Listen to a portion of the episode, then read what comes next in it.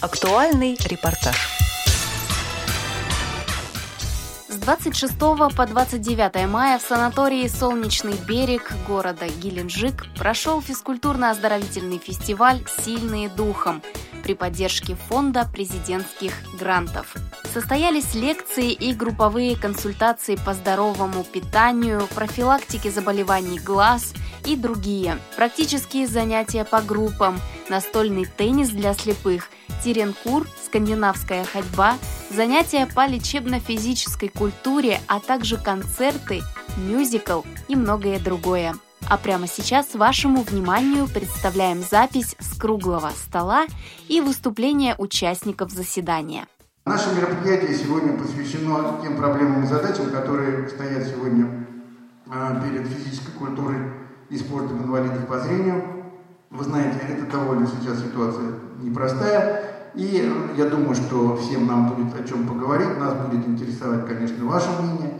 Но, а, естественно, сначала мы немножко расскажем о том, как дело происходит с нашей, так сказать, точки зрения. И я передаю слово Владимиру Петровичу Бажину. Владимир Петрович, прошу вас. Нам нельзя стоять на месте, нам нужно что-то э, делать, нам нужно э, разработать какие-то свои планы, свои значит, соревнования, мероприятия, вот, и искать средства. Средства вроде бы государство обещает, потому что деньги на эти вещи выделены были и будут выделяться федерациям.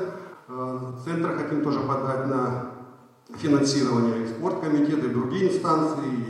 Вот я разговаривал с Игорем Борисовичем. Игорь Борисович тоже понимает всякие возможности подключиться к э, нашим бизнесменам. Вот.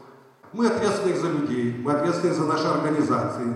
Поэтому каждый вот сидящий здесь, вот он должен себе забить голову, что я должен поехать на место, на, к себе на родину, э, значит, в свой край или область и ставить вопросы, как, что, где, посоветоваться со своими коллегами, как он эти средства достает и что проводит. Будем мы, конечно, искать какие-то международные соревнования, те, которые, допустим, вот э, с нами будут сотрудничать, это, э, значит, э, какие-то страны, которые нам еще с нами общаются и могут проводить соревнования. Значит, в ближайшее время мы создадим не просто какой-то класс, а календарный план спортивных мероприятий, который также утвердим во всех наших инстанциях, у наших бизнесменов, кто нас будет спонсировать, чтобы это был у нас плановый и так далее. И от нас с вами зависит, как мы будем проводить, чего будем делать, и как наши люди будут активно жить с радостью и так далее. Я бы сегодня хотел с вами поговорить и выслушать, как вы это видите. У вас есть какие-то примеры интересные, вот, предложения. Вот. И я бы хотел, чтобы сегодня вы, мы услышали это, пометки сделали, к нам какие-то вопросы, просьбы, требования, пожалуйста, мы будем стараться. И с вашей стороны вы тоже должны это делать. Потому что за вами люди, надо что-то дать новое людям, рассказать, что все, Хватит нам вот сидеть по домам, давайте будем и учиться, и соревноваться, и э, полностью полноценной жизнью жить. Обучаться, и на, на учебу ездить и так далее. Вот. Поэтому я бы хотел, чтобы вы активно сейчас не сидели, буквально все до единого, чтобы что-то нам сказали, свои предложения. С речью выступила заместитель избранного президента Центра паралимпийского спорта Игоря Борисовича Казикова Марина Петровна Сухарькова. Уважаемые коллеги, сегодня я хотел бы обсудить с вами текущий порядок дел в сфере спорта, включая паралимпийский спорт и спорт слепых. Сегодня российский спорт находится в сложной ситуации. Мы верим, что в скором времени ситуация в мире успокоится. Российские представители будут принимать участие в Паралимпийских играх и в международных соревнованиях. Несмотря на многие ограничения, сложное время всегда рождает новые идеи, которые могут дать толчок для развития спортивной инфраструктуры, для инклюзивного спорта, видов спорта для слабовидящих и незрячих людей. Повышенное внимание необходимо уделять подготовке своей системы российских и международных соревнований для инвалидов по зрению. Эта работа поможет нам не только повысить уровень спорта слепых в России, но и сохранить форму тем спортсменам, которые выступали на международном уровне. Также необходимо искать новые спортивные объекты, адаптированные для слабовидящих и незрячих людей. поддерживать имеющиеся стадионы и спортивные залы. Дополнительно стоит не забывать про массовый спорт среди инвалидов по зрению, популяризировать спорт и физическую активность на всех уровнях, от местных организаций до всероссийского уровня. Понимая это и принимая во внимание последние политические события, мы начали поиски новых источников финансирования наших программ и планов. Это не быстрый процесс, результаты будут не сразу, но мы не будем ждать, а будем пробовать новые возможности и новые решения наших проблем. Например, сейчас ведутся переговоры с Промсвязьбанком о возможности оказания помощи Центру проведения ежегодных зимних, а также летних спортивно-оздоровительных мероприятий в одном из регионов России. И финальный завершающий этап Всероссийской спартакиады инвалидов Евпатории, Крым. Например, на председателя ПАО «Промсвязьбанк» под девизом «Сильный дух». На финальный этап на Всероссийскую спартакиаду инвалидов мы планируем пригласить также спортсменов-инвалидов из Донецкой и Луганской республик, а также из других освобожденных регионов.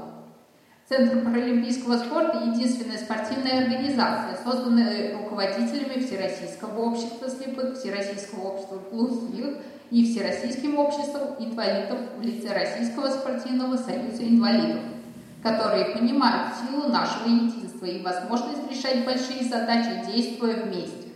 Мы уже провели 17 апреля на базе КСРК ВОЗ пилотные соревнования под девизом «Мы своей судьбой закорены». Здесь я хочу добавить, что мы не вторгаемся в компетенции Паралимпийского комитета России и будем заниматься только теми видами спорта, которые не входят в программу Паралимпийских игр и физическими активностями, адаптированными под лиц с ограниченными возможностями здоровья.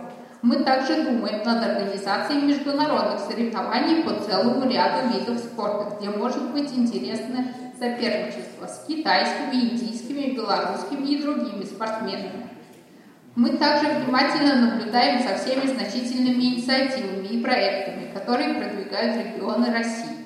Мы пытаемся принять участие в наиболее интересных и нам подходящих по духу и форме проведения мероприятия. Так в Москве появилась новая форма проведения программы «Московское долголетие» в виде клубов, где вместе под одной крышей собраны такие направления, как спорт, культура, образование, медицина. Эти направления, на наш взгляд, очень важны для реабилитации инвалидов. Мы вступили в диалог с московскими властями о создании в столице пилотного проекта такого клуба для инвалидов, который был создан со всеми последними стандартами и достижениями так называемой беспарьерной среды. Если получится этот проект, то мы его с удовольствием распространим и на другие регионы России. Мы также планируем уделить большое внимание образовательной сфере и совместно с КСРК ВОЗ и кафедрой спортивного менеджмента Российского экономического университета имени Плеханова прорабатываем открытие постоянно действующей школы региональных лидеров, где планируем собрать самых активных, самых целеустремленных спортсменов-инвалидов и активистов адаптивного спорта с целью создания условий для развития у них инициативы и лидерских способностей формированию знаний, умений по самоорганизации и организации других способностей и навыков для участия в конкретных и важных общественных видах деятельности для их регионов. Например, избираться в региональные и муниципальные законодательные органы власти, в общественную палату и другие значимые общественные институты региона.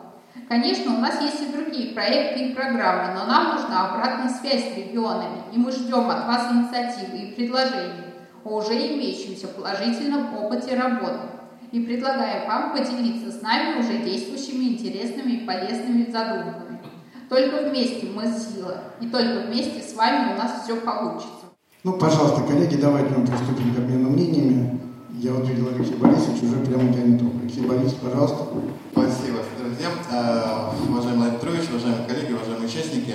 Я бы хотел две, наверное, проблемы озвучить это тренеры и судьи по спорту слепых. Общаясь с руководителями региональных организаций, ну, неоднократно вот сталкивался с такой ситуацией, ну, предположим, купили теннисный стол, а, мы проведем сейчас там чемпионат области. Спрашиваю вопрос, а кто вас судить будет? А у нас секретарь местной организации, там зрячий, у нас специалист зрячий. Говорю, стоп, стоп, у вас если официальное соревнование, то у вас обязательно должен быть судья со соответствующей категорией и так далее. Да? То есть, а, а у нас их нет. Судей по спорту слепых нет, э, что называется, в априори. И, соответственно, ну, провести, конечно, можно, может быть, даже это пройдет, но э, на самом деле решение от этого, проблема от этого никуда не исчезнет. Э, то есть сегодня по регионам э, большая проблема – это наличие судей с соответствующими категориями. Надо отметить, да, их отсутствие. Надо отметить, что вот мы, например, эту проблему решили. Здесь я э, могу похвастать, уж воспользуюсь этой ситуацией. Например, по лет пять, наверное, назад, да, сейчас не помню, вот мы э, тоже купили два теннисных стола, пригласили тогда э, с, э, с КСРК специалиста Колесов Сергей Александрович к нам приезжал дважды, у него была категория, мы там как-то подключали своих, сначала они там дали им третью, вторую, первую, сегодня у нас э, 10 судей, э, 5 из них имеют всероссийскую категорию и 5 э, первую категорию. То есть, по сути, мы можем проводить абсолютно любое соревнование по спорту слепых.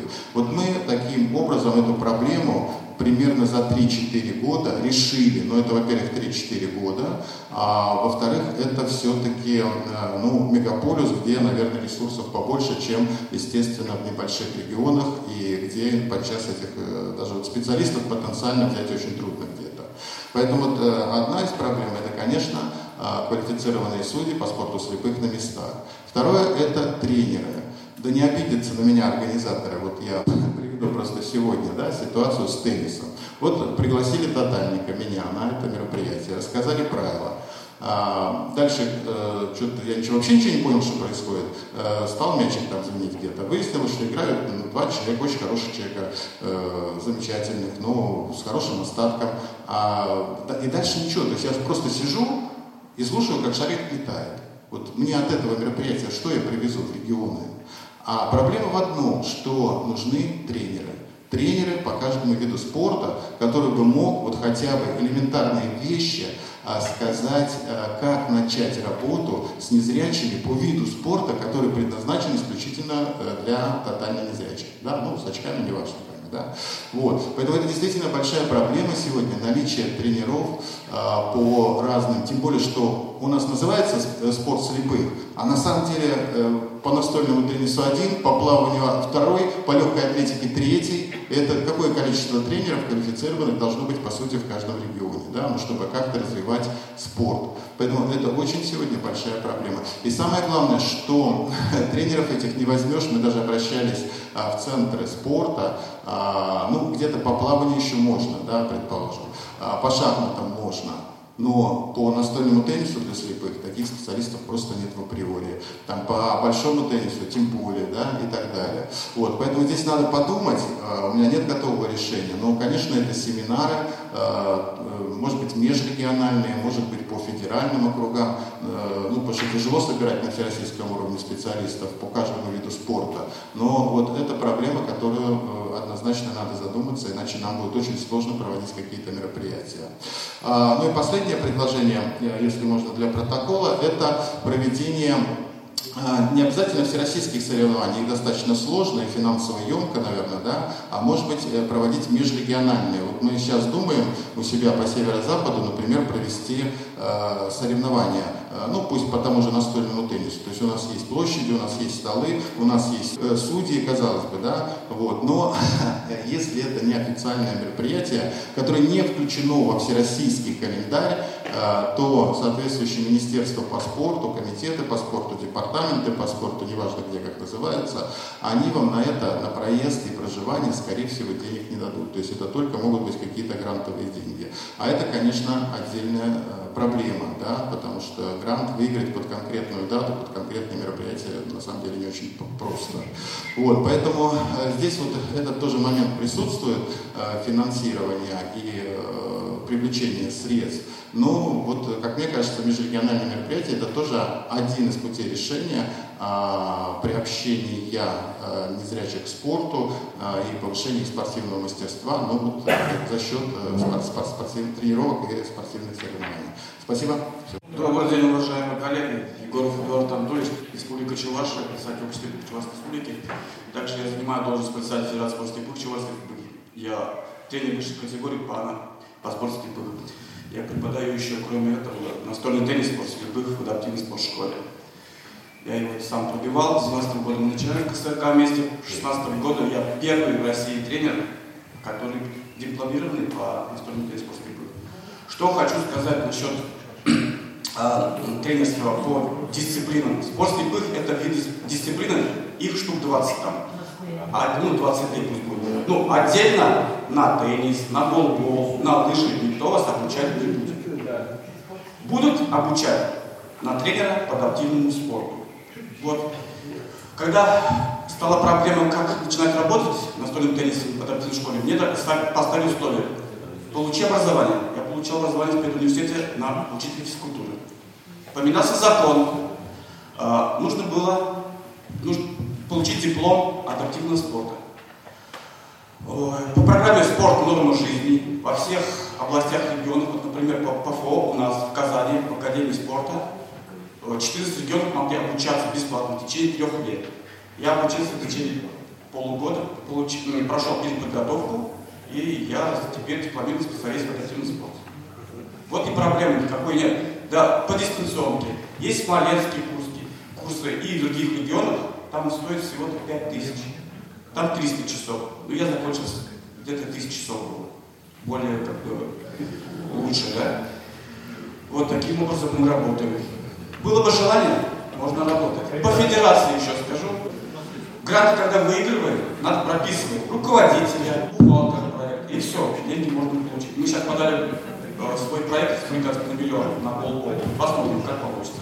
Спасибо всем за внимание. Всего доброго. Спасибо, друзья. На этом наше мероприятие закончено. Спасибо вам за участие.